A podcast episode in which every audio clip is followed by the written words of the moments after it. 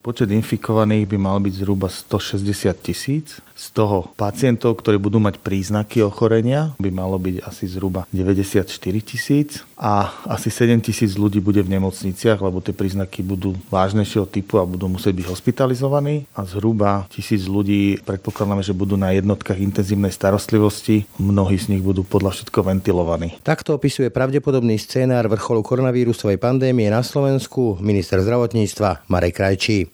Tento pravdepodobnostný model sa však neustále dennodenne aktualizuje a ako to v lete bude u nás naozaj vyzerať, máme do veľkej miery v rukách my sami.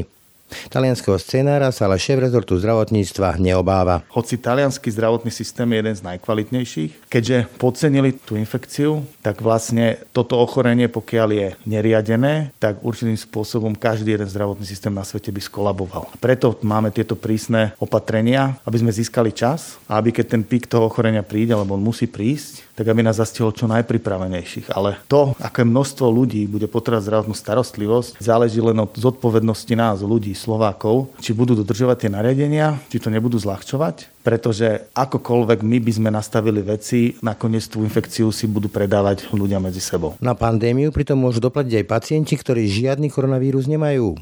Celé naše zdravotníctvo je kvôli korone v pohotovosti a tak sa odkladajú mnohé životne ohrozujúce operácie, posúvajú sa všemožné vyšetrenia či zákroky, no a to sa môže zásadne odraziť na zdravotnom stave mnohých súčasných, ale aj budúcich pacientov. Určite, že môžu, ale ja rovno poviem, nemali by. A najmä v tejto situácii, keď máme hospitalizovaných stotridsať pacientov, z toho sú len dvaja na jednotke intenzívnej starostlivosti, tak určite pacienti, ktorí potrebujú neodkladne zoperovať alebo nejaké vyšetrenia, tak títo by mali byť jednoznačne riešení, a ak nie sú, tak by som chcel aj týmto spôsobom vyzvať, aby boli. Ja nevidím dôvod, prečo títo pacienti by mali byť odkladaní a malo by byť ohrozené ich zdravie alebo dokonca ich životy. Jedným z poučení pandémie korony je aj potreba sprísniť postihy voči tzv. Antivaxerom.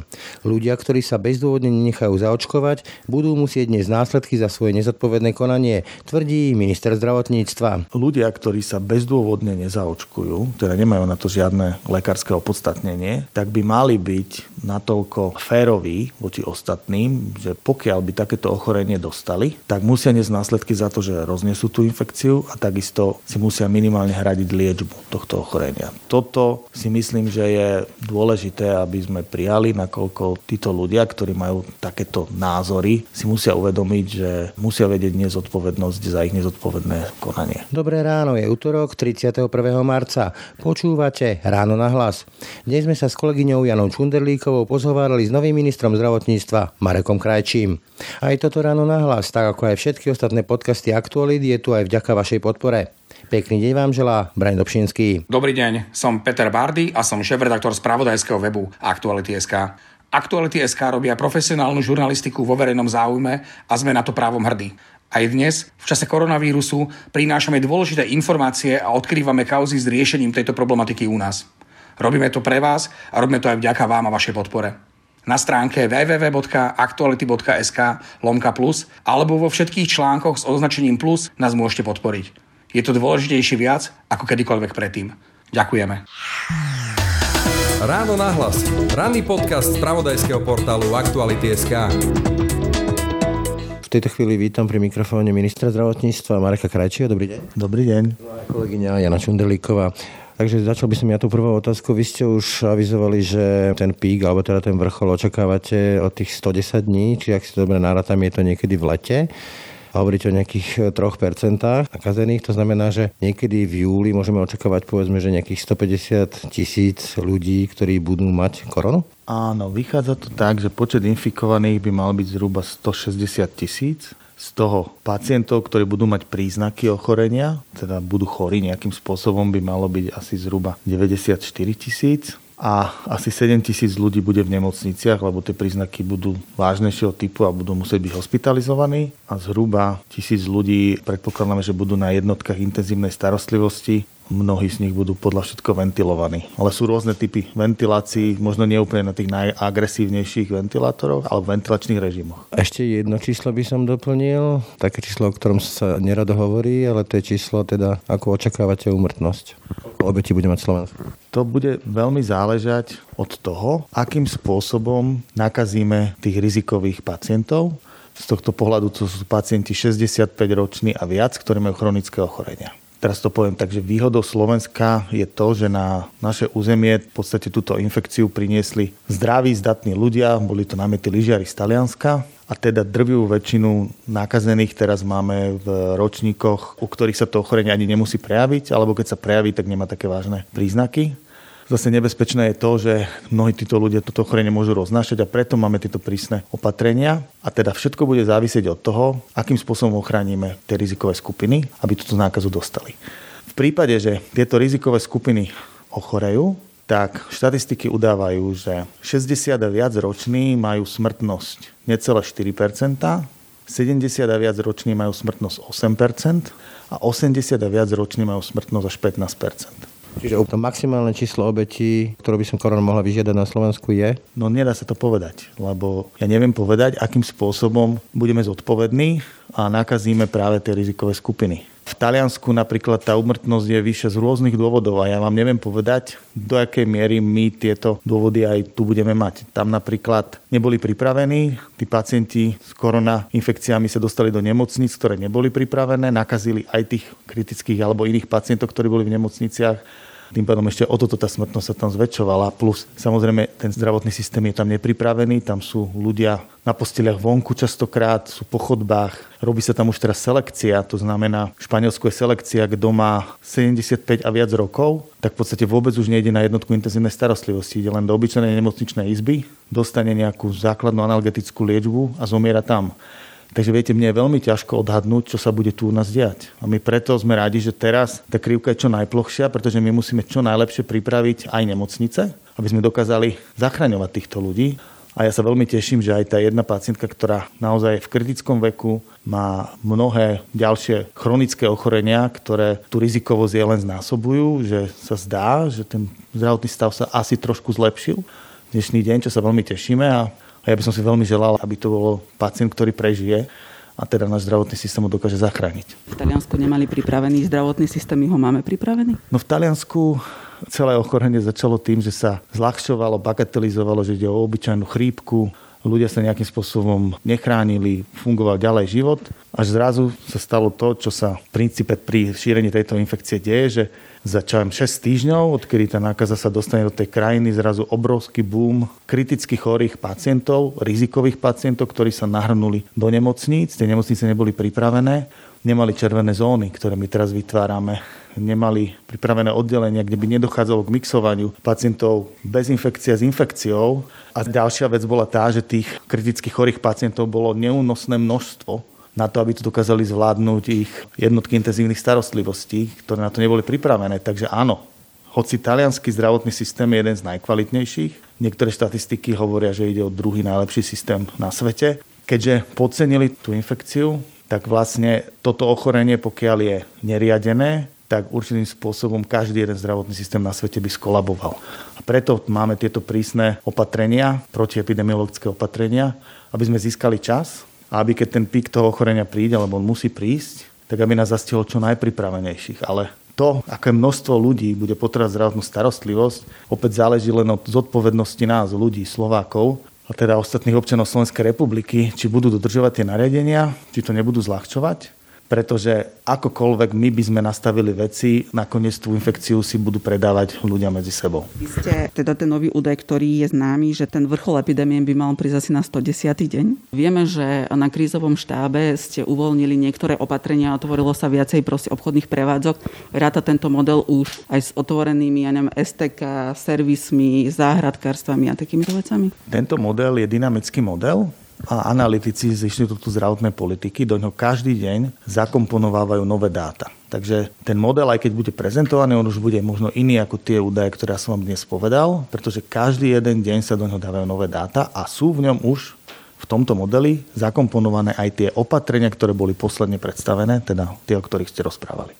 Takže nákaza stodesiaty deň je už aj s zakomponovanými tými uvoľnenými opatreniami pre niektoré prevádzky. Presne tak a som veľmi rád, že tá krivka sa veľmi nezmenila od tej predchádzajúcej a je to podľa všetko spôsobené tým, že tie opatrenia na rozostupy medzi ľuďmi, povinné nosenie rúšok, hygienické opatrenia, čo sa týka hygieny rúk a a množstvo klientov v jednotlivých prevádzkach, ktoré sú definované na metre štvorcové, sú pravdepodobne natoľko kvalitné, že tá krivka sa nám veľmi nezmenila a stále je veľmi plochá, čo sme radi. Hovoríte, že očakávate v lete tú kulmináciu. Robí sa všetko preto, aby na to bolo zdravotníctvo pripravené. Z hľadiska tých prepočtov, ktoré už máte, ktoré ste spomínali, budeme mať dosť plúcnych ventilácií, isiek, personálu, ktorý sa venuje iske, to znamená špecialistov na intenzívnu starostlivosť, na tie počty, ktoré odhadujeme, že budú naozaj v tých kritickejších stavoch? Práve preto máme tento predikčný model, o ktorom sme sa teraz rozprávali, ale my zároveň máme online portál, do ktorého majú prístup zdravotné zariadenia, zdravotnícke zariadenia, kde na báze dvakrát denne oni aktualizujú všetky údaje. Takže my, keď to celé bude už naplnené tými dátami, a už je to teraz veľmi solidne plnené, my budeme vedieť presný stav funkčných ventilátorov, budeme vedieť typy tých ventilátorov, budeme vedieť počty zdravotníckych pracovníkov, profesionálov, ktorí vedia obsluhovať tieto stroje, budeme vedieť stav ochranných pomôcok v jednotlivých zariadeniach a ako sa míňajú, budeme ich vedieť okamžite doplňať, tak aby bol stále dostatok a neboli výpadky. A toto sú všetky dáta, s ktorými my pracujeme a na základe nich už máme prvé analýzy, čo musíme urobiť, čo musíme dokúpiť a už sa kontrahujú aj dneska aj dnes nejaké veci, o ktorých vieme, že by mohli byť nedostatkové. Správne to chápem, že zatiaľ nemáme dostatok všetkých tých vecí na ten najkrizovejší scenár letný, ale robí sa na tom, aby sme mali pokryté tie štatistické modely kritických pacientov. Presne tak a môžem aj prezradiť, že ja som bol celkom pozitívne prekvapený, že nie sme na tom až tak veľmi zle. Že je to možno reálne, aby sa nám podarili tie veci dosaturovať a budeme možno sto percent pripravení s tým, že my tam máme ešte k týmto číslam dávame ako keby štyridsať percent poistný interval, že chceme ako keby navýšiť o štyridsať percent jednotlivé potreby, lebo nikdy človek nevie, keď či nevypadnú tí lekári, či neochorejú, či niečo nezlyhá a tak ďalej. A či samozrejme aj ten model je presný. Teda v tom najväčšom píku to vlastne budeme potrebovať ventilovať podľa tých predikcií asi tisíc ľudí. Máme dostatok zdravotníkov vyškolených na obsluhu týchto prístrojov, alebo povedzme budete musieť preškolovať aj iný zdravotnícky personál alebo lekárov jednoducho z iných špecializácií? My máme tieto typy stretnutí a máme už zadefinované určité potreby a to, na čo máme momentálne stav. A budeme, presne ako ste povedali, sa snažiť dovzdelávať ďalších zdravotníckych pracovníkov, ktorí teraz, tým, že sa nerealizuje elektíva, teda nie sú plánované operácie, tak mnohí z nich naozaj sa môžu preškolovať a môžu sa pripravovať na ten pík epidémie tohto ochorenia. Ak môžem nadviazať na tie vaše slova o odložení operácií. Minul som sa rozprával s Petrom Celecom, lekárom a špičkovým vedcom, ktorý hovorí, že už dnes, aby som ho parafrazoval, že už dnes umierajú na Slovensku zbytočne ľudia kvôli korone, ale nie na koronu, ale kvôli tomu, že sa odkladajú mnohé dôležité operácie alebo vyšetrenia typu onkopacienti, cé téčka a tak ďalej. Je to tak? Títo pacienti, ktorí neznesú odklad, by nemali byť odkladaní. Ak je to tak, tak to nie je dobré. To mi je úprimne ľúto. Čítame to aj na sociálnych sieťach, kde sa píše o tom, že cé téčka a ďalšie rôzne dôležité vyšetrenia pre onkopacientov často rozhodujú dní a jednoducho, že sa to vraj nedieje. Ja momentálne naozaj nevidím dôvod, prečo by sa nemohli diať cé té vyšetrenia. Je pravda, že my budeme musieť mať červené cé té. Špeciálne pre koronu. Áno, áno, červené cé téčka, hej, do ktorých budú chodiť práve tí pacienti, ktorí sú pozitívni na kovid devätnásť, pretože cé té diagnostika je kľúčová pri tomto ochorení. Ona je dokonca presnejšia ako samotné testovanie. Ale momentálne to už teraz tak nie je a ešte raz, čo sa týka pacientov, ktorí neznesú odklad, tak tí majú byť teraz liečení a my dokonca aj v našich modeloch neustále počítame s tým, že akútna a neodkladná zdravotná starostlivosť má byť realizovaná. A čo sa týka onkologických ústavov, tam zatiaľ žiadne príkazy, aby reprofilizovali, ani nemajú. Tak či onak, korona zbrzdila mnohé zdravotnícke výkony, však odkladajú sa mnohé životne ohrozujúce výkony a tak ďalej. Ako sa to potom premietne neskôr, lebo potom sa tie výkony budú musieť urobiť. Mali sme tu kedysi čakačky na bedrový klb a tak ďalej. Teraz budú čakačky na, čo ja viem, všetky takéto dôležité veci. Nebudú kvôli tomu potom ľudia naozaj v riziku, vážnom riziku, možno až ohrození života. Ale áno, tak určite to, čo si teraz odložíme, budeme musieť potom niekedy urobiť. Úplne relevantná otázka, avšak k kto vie v tejto situácii povedať, že aké je riešenie. No riešenie je také, že musíme sa sústrediť na záchranu ľudských životov. A ako to vždycky býva, že ideme zachraňovať tých, čo idú zomierať a budeme tak stále robiť. To znamená, tá prioritizácia tam stále bude a budeme to musieť potom postupne doriešiť a zvládnuť tak, ako sa to bude dať zvládnuť. No nemám ja nejakú zázračnú teraz metódu, že za...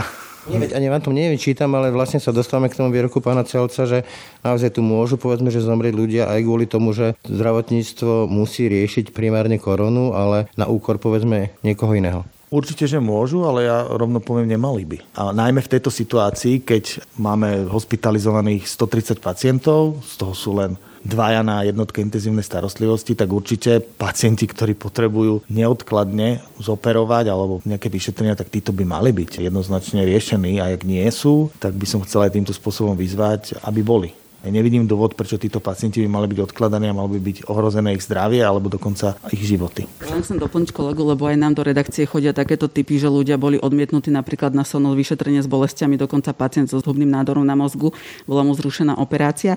Na koho sa títo ľudia vlastne majú obrátiť, keď sa im niečo takéto stane? Môžu sa aj na mňa obrátiť a ja robím všetko preto, aby im bolo pomožené.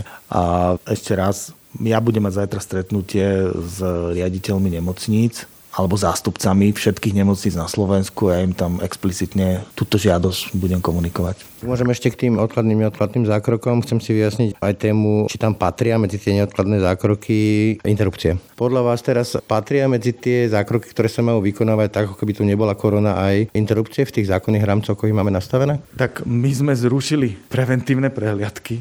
V podstate zrušili sme kompletnú elektívu a v tomto prípade ide o naozaj vážny zásah do života ženy, alebo teda do zdravia ženy. Ja by som to určite neodporúčal v tejto dobe realizovať interrupcie. Jednoduchého hľadiska, že nie je na to dobrá epidemiologická situácia. Odporúčanie, ktoré máte, to je osobné, alebo to sa pretaví do nejakého pokynu, alebo keď sa tá žena rozhodne? Tak keď sa tá žena rozhodne a rozhodne sa podstúpiť všetky tieto riziká, ktoré sú s tým spojené a takisto aj ten lekár sa rozhodne všetky tieto riziká podstúpiť. Momentálny právny stav v tejto krajine je, že to môže byť. Hovoríte, že teda sa idú vytvárať napríklad u nás v nemocniciach červené zóny, máme istý náskok teda pred tou nákazou, čo sa týka počtu pacientov. Na druhej strane je tu stále veľký problém s nedostatkom rúšok a respirátorov. Jednoducho tí lekári a zdravotníci fungujú dnes v prevažnej miere na ušitých rúškach. Doma ľudia tlačia na tri dé tlačiarniach štíty. Kto zlyhal, že sme sa dostali do tohto bodu? Táto vláda je tu týždeň a našla prázdne štátne hmotné rezervy, ale čo ešte najzaujímavejšie, našla ich vybrakované finančne, pretože tie zdroje finančné, ktoré boli, boli už úspešne pomocou tých zdrojov boli zakontrahované ďalšie objednávky. Takže toto bola jedna z takých vecí, s ktorou sa teraz musíme popasovať. Ono naozaj tie niektoré zakontrahované objednávky prichádzajú už na Slovensko, niektoré sa sem nedostali, to je vždycky riziko v takejto situácii, keď je enormný záujem po celom svete, keďže ide o pandémiu, o zdravotné pomocky. Takže ja len čo môžem povedať, že tá zásoba zdravotníckych pomôcok už prichádza a ja si myslím, že dnes alebo zajtra v princípe všetci zdravotníci mali ich už mať k dispozícii, ale upozorňujem aj podľa guidelinov. To sú medzinárodné štandardy toho, kto čo má mať, akú zdravotnú pomôcku a ochrannú pomôcku na sebe. Nie každý má napríklad nárok na respirátor, hoci by ho veľmi chcel, lebo je to neopodstatnené. A o tie respirátory je aj najväčší záujem a ich aj najväčší nedostatok. Ale v rámci tých guidelinov by to malo byť zabezpečené.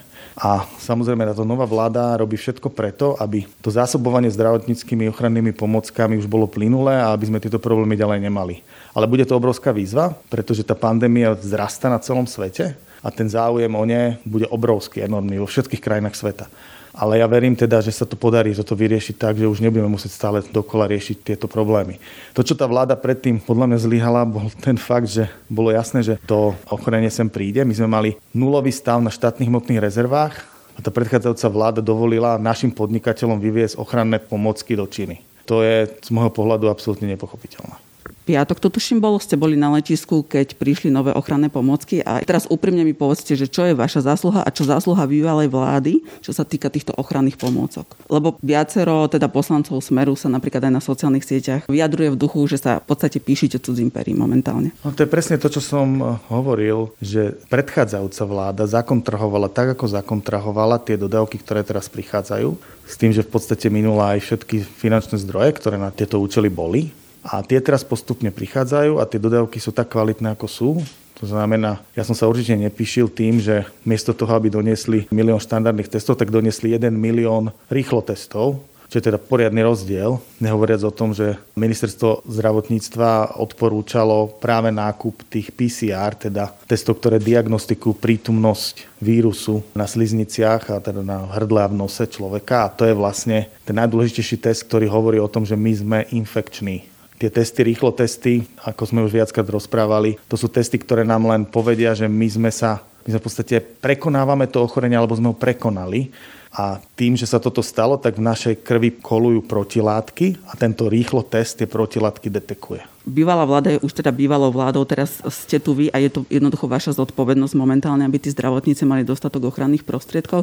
Takže povedzte nám, že čo zatiaľ, aké kroky podnikla a či už sú nejaké hmatateľné výsledky, povedzme, z vašej vlády, čo sa týka ochranných pomôcok. Česká vláda vytvorila kváciel taký letecký most. Ona už sa zdá, že sa im darí veľmi úspešne. Hoci boli rovnako nepripravení ako my prekonávať ten nedostatok tých ochranných prostriedkov a pán premiér Matovič opakovane rozprával aj s protižkom, pánom premiérom Babišom o tom, že tento letecký telemost, ktorý majú, môže slúžiť aj pre nás. A viem teda, že nejaké ochranné pomôcky sa podarilo aj od nich získať, plus boli to aj nejaké darované od niektorých firiem a plus samozrejme teraz sa kontrahujú nové objednávky cez štátne hmotné rezervy. A toto realizuje zatiaľ ministerstvo vnútra, to má vo svojej gestii. Ja by som možno, že do také špecifické oblasti sa vás chcela opýtať.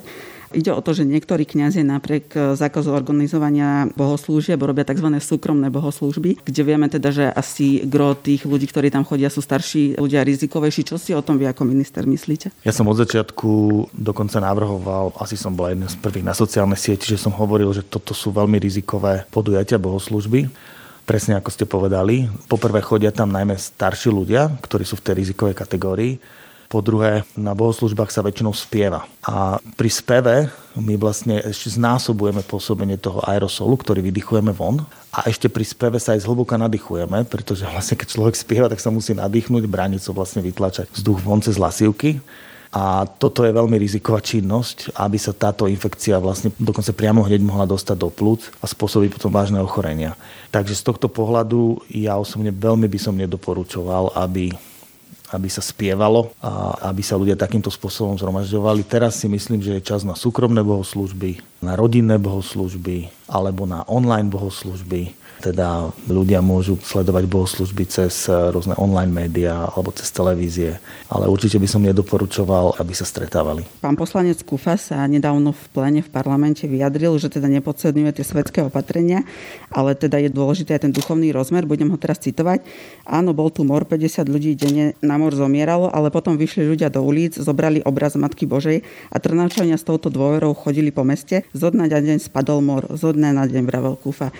Nie je momentálne veľmi rizikové, keď poslanci Národnej rady hlásajú niečo takéto? Ak dovolíte, to sú poslanci Národnej rady, oni získali mandát od ľudí a hlásajú to, čomu veria a nech si ľudia na toto vytvoria názor. Ja by som takéto veci nehlásal. Neškodí to? Tak z tých epidemiologických hľadisk, neviem presne, chodili by ľudia po meste s rúškami, mali by nejaký obraz, ale viete, musel by som presne poznať, o čo tam ide, aby som to vedel epidemiologicky posúdiť. Hej. Korona otvorila aj otázku očkovania. Na Slovensku pomerne silné antivaxerské hnutie, dokonca má aj parlamentné zastúpenie, dá sa takto povedať. Nie je na čase ako jedno z opatrení, nie je to samozrejme otázka dní, týždňov týchto, ale nie je potom kľúčové, povedzme, že sprísniť aj riešenie ľudí, ktorí sú zásadne proti očkovaniu. Môj názor je ten, že ľudia, ktorí sa bezdôvodne nezaočkujú, teda nemajú na to žiadne lekárske opodstatnenie, tak by mali byť natoľko féroví voči ostatným, že pokiaľ by takéto ochorenie dostali, tak musia niesť následky za to, že roznesú tú infekciu a takisto si musia minimálne hradiť liečbu tohto ochorenia. Toto si myslím, že je dôležité, aby sme prijali, nakoľko títo ľudia, ktorí majú takéto názory, si musia uvedomiť, že musia vedieť nezodpovednosť za ich nezodpovedné konanie. Chcete chcieť sprísniť postihy pre antivaxerov? Toto je jedno z opatrení, si myslím, že je fér a malo by byť zavedené. A samozrejme, ja nebudem súhlasiť s rušením pokút, ktoré tu bolo navrhnuté, lebo tá pokuta je nielenže výchovná, ale v prípade, že dotyčný človek je predvolaný na úrad verejného zdravotníctva, tak on je hlavne edukovaný. predtým, ako tú pokutu dostane. A tým, že sme chceli vypustiť tie pokuty, tak vlastne túto edukačnú stránku, my sme ju v podstate eliminovali, čo bola obrovská škoda. A nehovoriac o tom, že najohrozenejšími skupinami sú práve marginalizované komunity, ľudí, ktorí žijú v nízkych hygienických štandardoch. To sme vlastne mali tú jednu epidémiu osýpok minulý rok a to presne medzi takýmito ľuďmi bola a pre nich nejaký zákaz vzdelávania týchto detí alebo teda predškolskej výchovy je absolútne nerieši nič, je kontraproduktívny dokonca. My by sme určite všetci chceli, aby títo obyvateľia boli predškolsky vzdelávaní a z tohto pohľadu vypustenie tej pokuty by bolo veľmi, veľmi nešťastné, pretože práve častokrát, keď je to aj naviazané na sociálne dávky, tak to má silný edukatívny aj preventívny efekt u týchto ľudí, že potom naozaj sa zaočkovať nechajú. Takže z tohto pohľadu ten súčasný stav mne vcelku vyhovuje, aký je, ale samozrejme navrhujem sprísnenie týchto opatrení. Ako človek, ktorý by mal byť výrazne lepšie informovaný ako laici, vieme už povedať, kedy môžeme očakávať liek a kedy môžeme očakávať vakcínu, čo sa týka korony? Čo sa týka vakcíny, tak mám určité informácie, ale to sú len medializované informácie, ktoré som zachytil, že tá vakcína by vo veľmi priaznivej konštalácii už mohla byť ku koncu tohto roka, čo by bola veľmi dobrá správa, pretože pokiaľ sa nám napríklad podarí to ochorenie ako keby držať pod pokrievkou, tak určite výborným spôsobom by sme sa mohli cez tú epidémiu preniesť tým, že by sme zaočkovali ohrozené rizikové skupiny a potom uvoľnili viac menej opatrenia. Takže vlastne my všetci, ktorí sme zdraví, v dobrej kondícii, aj keby sme neboli zaočkovaní, tak to ochorenie by sme prekonali, vytvorili by sme si imunitu, vznikla by kolektívna imunita spoločnosti a zároveň tí, ktorí to ochorenie dostať nemôžu, lebo by ich mohlo aj zabiť, tak tí by boli očkovaní. Takže tým pádom by sme mohli zvládnuť celú túto pandémiu. A celosvetovo by sa tá pandémia mohla zvládnuť vďaka očkovaniu. Stále platí ten plán, ktorý ste pred pár dňami predstavili na tlačovke, čo sa týka testovania, že až na štyri a pol tisíca. A viete vysvetliť, lebo už sa objavila táto kritika zo strany poslancov Smeru, ten nárast ceny, ktorý mal byť za tie testy z tridsať na myslím štyridsaťosem, ak si dobre pamätám to číslo. Áno, ja musím upr- Úprimne povedať, že bol som na tom stretnutí. To rozhodnutie sa narodilo práve tým, že tí poskytovatelia povedali, čo sú ich náklady. A pán premiér poznal cenu nákladov Národného referenčného centra, teda štátneho laboratória. Tie dve ceny sa približne zhodovali a samozrejme, čo sa týka tej predchádzajúcej ceny, treba si uvedomiť, že vzhľadom na to, že tá pandémia je stále na vzostupe, tak je aj oveľa náročnejšie zohnať tie testy, to znamená, tam tá cena na trhu ide hore. A však sú nakoniec krajiny na západ od nás, kde ten test stojí ale mnohonásobne viac ako, ako je štyridsaťosem eur. Má to byť radené z verejného poistenia? Nie je to na tom, že ľudia by sa museli nechať testovať za svoje vlastné peniaze? Úhrada z poistenia bude zabezpečená len pre tých ľudí, ktorí budú indikovaní na toto vyšetrenie. To znamená, my spúšťame systém riadeného testovania a to testovanie riadené bude podliehať indikácii všeobecným lekárom. Keď takáto indikácia bude, tak bude uhradená z verejného zdravotného poistenia. Pokiaľ kapacity laboratórií nebudú naplnené indikáciami zriadeného testovania, môžu dovyšetrovať pacientov aj samoplatcov.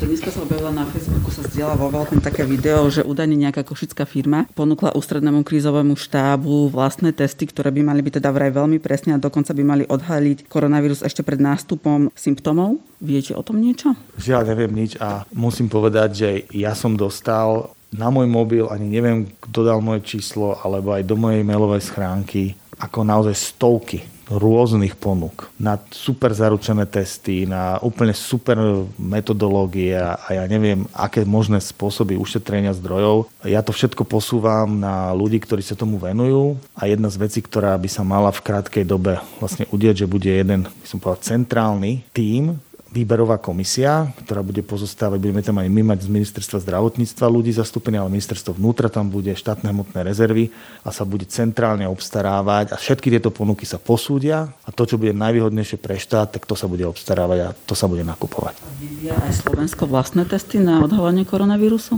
Neviem o tom. Nemusím vedieť úplne všetky informácie, ktoré sa odohrávajú na permanentnom krízovom štábe, lebo ten v podstate zasadá nepretržite, to sú ľudia, ktorí sú konzultovaní, riešia rôzne veci. Na ústrednom krízovom štábe my v podstate riešime už konkrétne opatrenia, ktoré vlastne ideme prijať v tejto krajine. A od tých som relatívne dobre informovaný, ale nie som úplne informovaný o takýchto nuancoch. Ja neviem o tom a teda nemám ďalšie informácie, ale samozrejme sú rôzne spôsoby, metodiky, ktorými sa dá obísť ten štandardný systém kitov, ktoré treba nakupovať. A o tých viem, aj mám informácie, aj máme dokonca linky, akým spôsobom by sme to vedeli urobiť. Nakoniec však ten protokol pani doktorky Pechovej z Česka je tiež veľmi podobný. A ak sa teda bavíme o tomto, tak áno, tieto alternatívy Slovensko o nich vie, má ich v talóne a pokiaľ bude treba, bude ich využívať. Ráno na hlas. Ranný podcast z spravodajského portálu Aktuality bodka es ká. Toľko minister zdravotníctva Marek Krajčí. No a to už bolo z dnešného Rána na hlas naozaj všetko.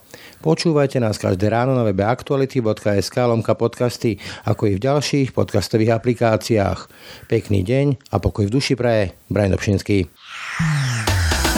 Všetky podcasty z spravodajského portálu Aktuality bodka es ká nájdete na Spotify a v ďalších podcastových aplikáciách.